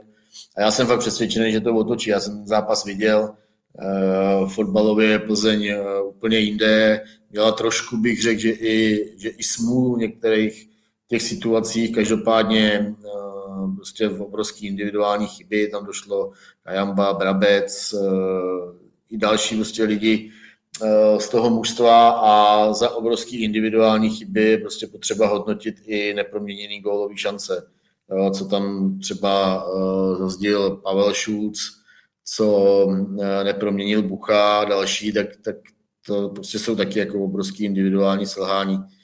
Eh, ale jak říkám, já jsem přesvědčený, ale fakt jako jsem hodně přesvědčený o tom, že Plzeň se s nimi poradí a myslím si ještě v základní hrací době. Ale musí prostě zlepšit tu, tu svoji efektivitu. Viděli jsme to i včera proti Slovácku, kdy, eh, kdy Plzeň mohl klidně střelit 10 branek a, a nakonec z toho bylo upocený vítězství 2-1. Tady jsem optimistický, ale tady věřím, tady věřím, tady jako tohle je ten zápas, který si myslím, že Plzeň zvládne. Tím, jak to jako závěru zvládla a prostě v rámci síly soupeře. Ty z zmínil efektivitu, abych ještě vypíchl jednu věc Michal Bílek, jestli se nepletu, tak byl eh, ve znaku fanklubu defenzivního fotbalu, je to tak, Ondřej, ty jsi znal, že? A když se podíváme na bilanci Michala Bílka v Plzni zatím, když si pamatuju, když, když končil Adrian Gula, tak se jako propíralo, že Plzeň rozhodně teďka půjde defenzivně nahoru. I my jsme to tady podle mě řešili, že Michal Bílek je známý schopnostmi v defenzivní práci. A já jsem si to včera tak jako, když inkasovali opět se Slováckem, říkám, ty pokolikátý prostě neudrželi tu dobu. A jako musím přiznat, že mě samotného zaskočilo, že za éru, v uvozovkách éru nebo období Michala Bílka na lavičce Plzně je jediný zápas, kdy Plzeň udržela nulu soutěžní. A to je s Baníkem Ostrava. Jinak každým zápase udržela nulu. Když to srovnáme s Adrianem Gulou, tak ten, když, i když končil své angažmá, tak celkem pravidelně Viktorka udržela nuly. A teďka se to vůbec nedaří. Což jako ty zmínil z efektivitu, což a já bych přidal jak ty chyby, tak celkově zlepšení defenzivní práce, protože pokud máte takovouhle bilanci, udržíte jedinou nulu z x zápasu, tak je to skutečně tristní. A když dostanete od týmu jako TNS čtyři góly, jako který týmu, který má hodnotu podle Transfermarktu, celý tým má hodnotu jako Pavel Bucha, tak jako sorry, jako tohle. Pro mě jako i ten výsledek 4-2 je ostuda, to, co tam předvedla Plzeň, zároveň ale prostě jí věřím, protože TNS venku prostě vyhoří. Jako Plzeň ukázala včera, že dokáže dopředu makat, ale musí dát góly. No a to je, ta, to je ten drobný háček v tom, že musí dát góly, no, protože ale jak já jsem viděl poločas, jo, mě, mě fascinovalo na tom, jak vlastně, když jsem četl, eh, já teď nevím, jestli to psal Radek, nebo jako předzápasové preview, že v novinách, tak tam trenér upozorňoval na standardní situace. Že? A první gól, odvrácený roh, jestli se nepletu, nebo standardka, že jo, no abych to... Penalta, ta, ta první penalta ne, neviděl jsem ten záběr víckrát, ale přišla mi přísná, ale to je prostě eh, nějaká nešikovnost, nebo tohle to je jedno.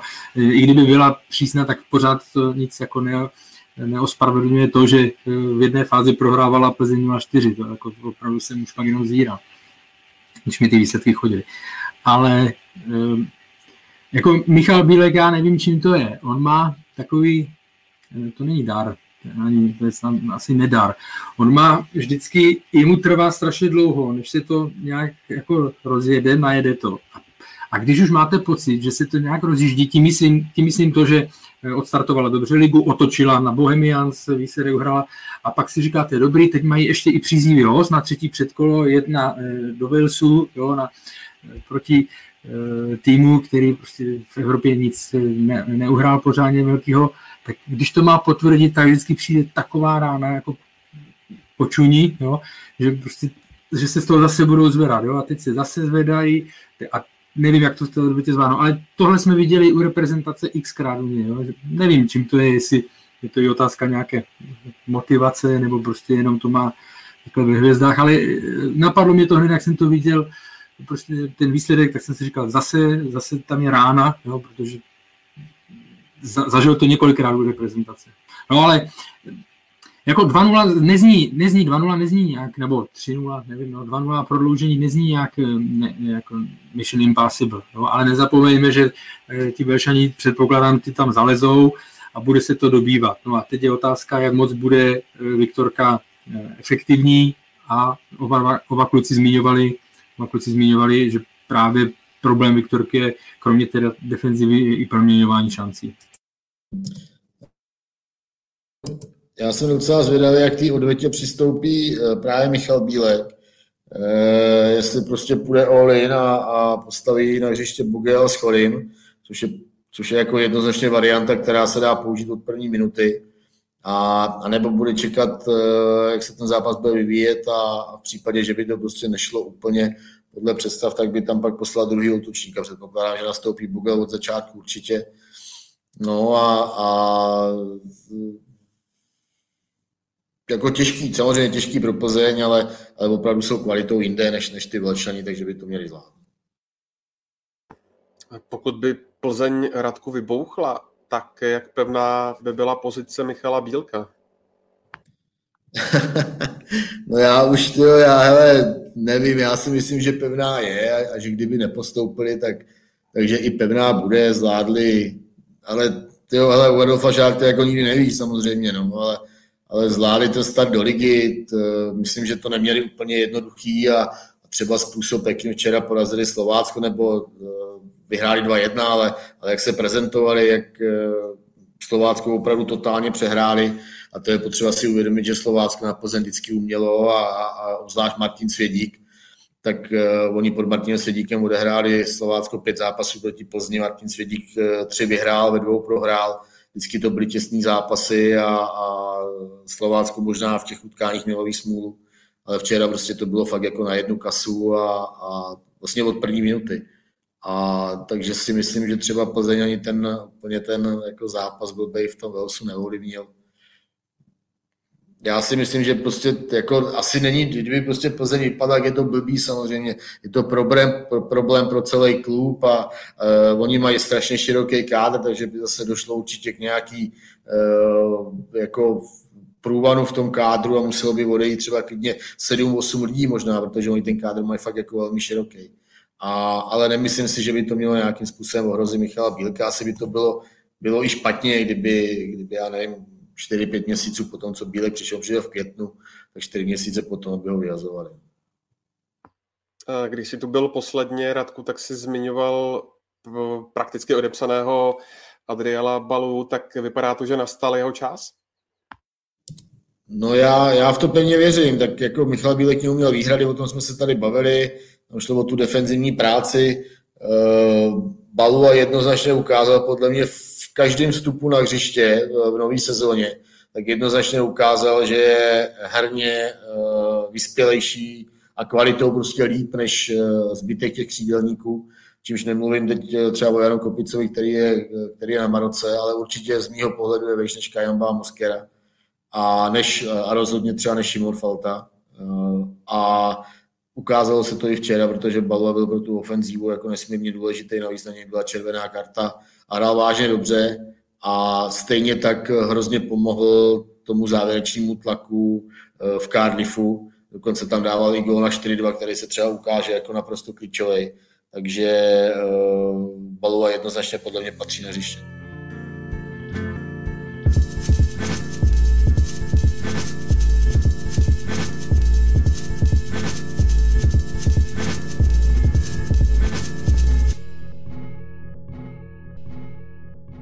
Tak jo, eh, hrneme to na poslední téma. Minule jsme nestihli, jak už jsem říkal, Davida Housku, tak eh, eh, mě zajímá, kluci, zde bylo pro vás velké překvapení, že do Jablonce přišel a proč podle vás třeba nevyšla cizina, kam chtěl? Cizina se nevyšla, protože nepřišla adekvátní náhrada, nebo náhrada, nabídka, což si myslím, že byl jako zásadní, zásadní boj a tohle už byla taková jako znouzecnost pro Davida Housku je určitě super, že hlavně změnil prostředí, že bude mít novou motivaci a on bude mít určitě motivaci nejenom se jako prosadit v Jablonci, vidí, má tam furt pořád, pořád je tam vize poháru, což já doufám, že nakonec vyjde, ať si myslím, že proti Celticu není žádná šance. Už v tom první zápase Celtic byl úplně někde jinde než Jablonec, ale ta konferenční liga si myslím, že ze strany Jablonce by mohla být snad reálná takže je tam vize nějaké evropské, evropské soutěže a v tomhle si myslím, že motivace pro Davida Housku, aby se ukázal a v zimě, v zimě si řekl o angažmá někde jinde, protože já si myslím, že on je hlavou nastavený na cizinu a ne na to se trvat v lize, kde vlastně celou kariéru. A myslím, že celkem by mě zajímalo jeho názor, ale osobně bych řekl, že je poměrně dost zklamaný, že tady musel zůstat, protože uh, ta smlouva, já si myslím, že tu smlouvu nepo, nepodepisoval právě s tou vizí, že teďka už bude kopat někde jinde zkusí si polskou, maďarskou ligu. Takže tam já cítím zklamání, ale on si to musí otočit do motivace, aby třeba v zimě ta nabídka přišla. A nevím, jak si Radek s Karlem ví, ale vůbec by mě nepřekvapilo, kdyby ve smlouvě s Jabloncem byla právě v tomhle stranu nějaká klauzule, že když přijde dobrá nabídka, tak bude puštěný ven. Já nevím, jestli tam je klauzule, byl bych i překvapený, kdyby byla, protože Jablonec nebyl v situaci, aby eh, jako vycházel ve všem stříc eh, David Houskovi, to spíš on byl rád, že si pak sehnal eh, angažma v klubu, který hraje nějaké vyšší příčky, co se týká, ale možná to tam je, nevím. Co se týká jenom ciziny, co jsem si psal s kolegů, tak říkal, že měl asi vysoké nároky jako obecně a že přebí, příliš jako přebíral no, a, a možná ani nedostal od svých agentů tak jako tak dobrou tak eh, zajímavé nabídky, aby na to, na, aby na to kývnul. No. Ono jako eh, jemu už není, jemu není 24, že jo, ono se mu eh, jako bude složitě hledat nějaké angažmá, o kterém byste si řekl, jo, tak to, to mě zajímá, to je, to je hodně zajímavá liga, takže to, to nebude pro ně vůbec jednoduché. No, jednoznačně, já třeba jako jsem toho názoru, že David Hoska měl opustit Olomouc už před dvouma, třemi lety, stejně jako Šimon Falta. A mm, myslím si, že právě z mýho pohledu prostě se to ukazuje, že, že Šimon Falda třeba už jako Plzní nemá co dát, že mohl dát třeba před dvouma, třema rokama a, a u toho Davida Housky jako jsem o tom taky jako poměrně přesvědčený. On je 28 let, jestli se nepletu, nebo víc ještě. 28. Podívám se ti. No, no, no, tak a, a hlavně jako není, musí si hlavně vybojovat eh, pevnou pozici v Jablonci, no, což nebude úplně jednoduché.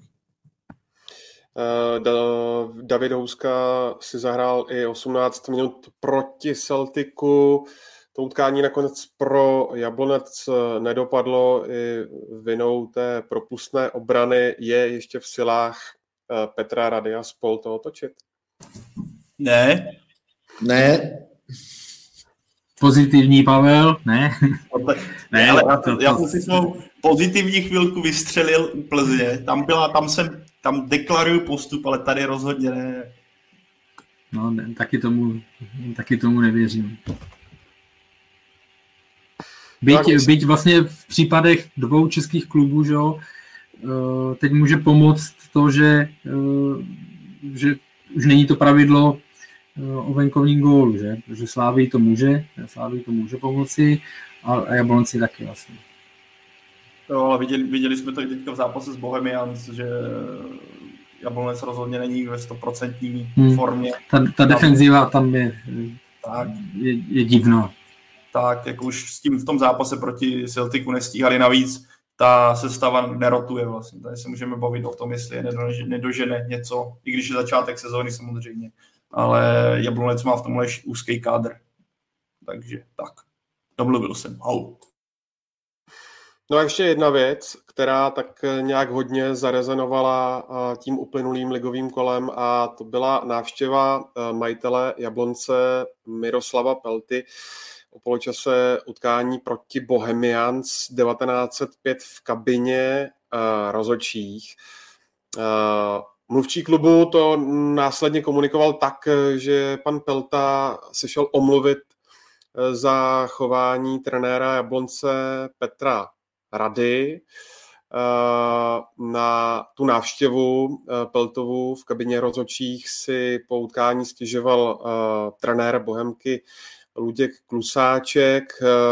Sám Petr Rada řekl, cituji, mě to nezajímá, tohle mi nepodsouvejte, jak se na to můžete vůbec ptát. Klusáček, ať se nestará o věci, do kterých mu nic není. No a Celé tohle završilo prohlášení komise rozhodčích eh, dnes, tedy v pondělí, které eh, podle něhož skutečně měl pan Klusáček pravdu a návštěvy funkcionářů v kabinách rozhodčích jsou nepřijatelné. Poprosím vás o vaše názory. Radku. No samozřejmě, samozřejmě, že je to nepřijatelný. Miroslav Pelta prostě překročil hranici. Eh, je možný, že, že v jeho případě dovedu si to představit, že, že tohle chování je, dejme tomu nějakou normou, nebo prostě je zvyklý, že za určitý situace prostě navštíví kabinu rozhodčích, protože prostě takhle je zvyklé se chovat eh, z minulosti. A eh, takže tak učinil zase. Jednoznačně měla přijít reakce od rozhodčích, kteří vlastně Peltu měli okamžitě vypoklonkovat z toho jejich, eh, z toho jejich eh, kamarlíku, nebo prostě kde tam eh, v, tý, v tom Jablonci jsou. A viděl ho tam Luděk Klusáček.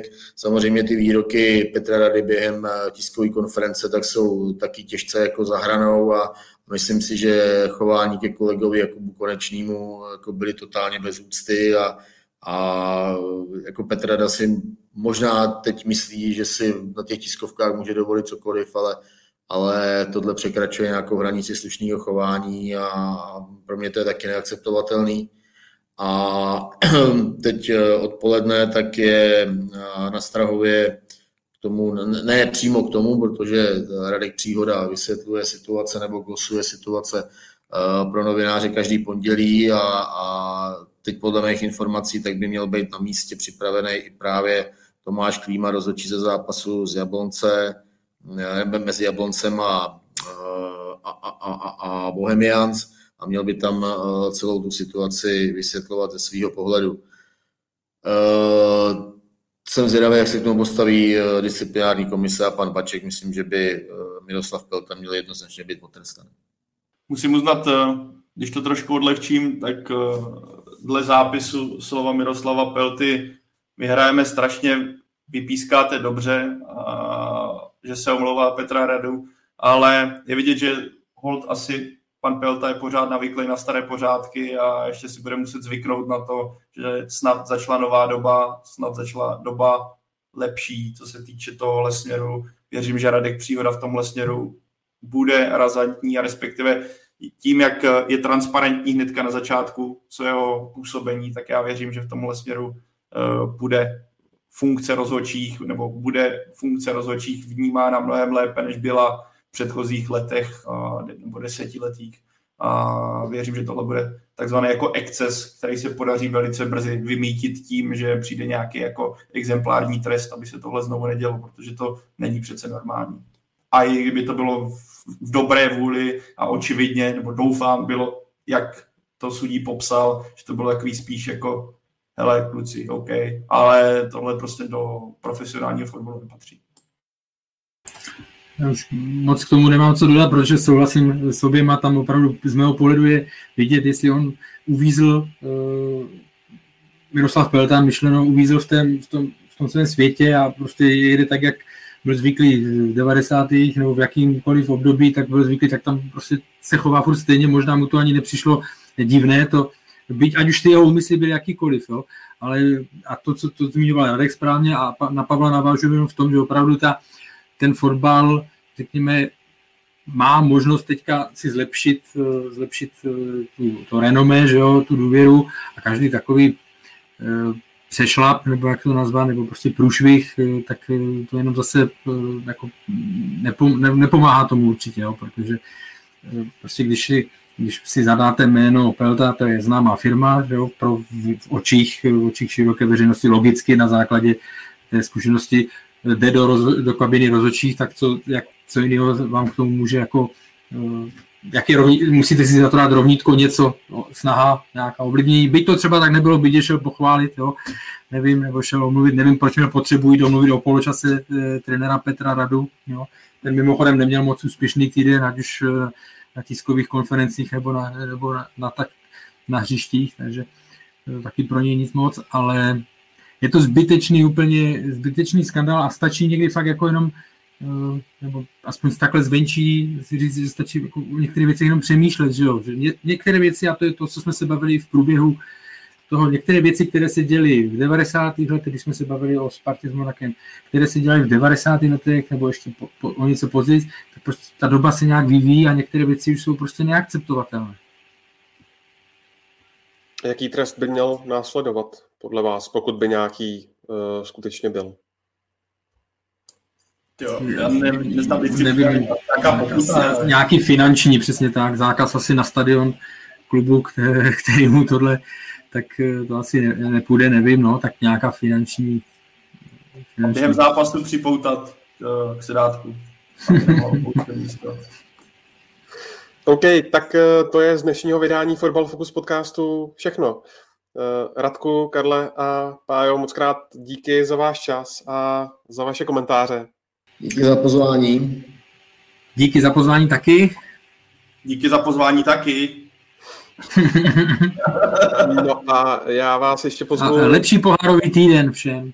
Přesně tak, a doufáme... Čtyři výhry, ale čtyři postupy a budou si moc říct, že fakt nebudu typovat vůbec.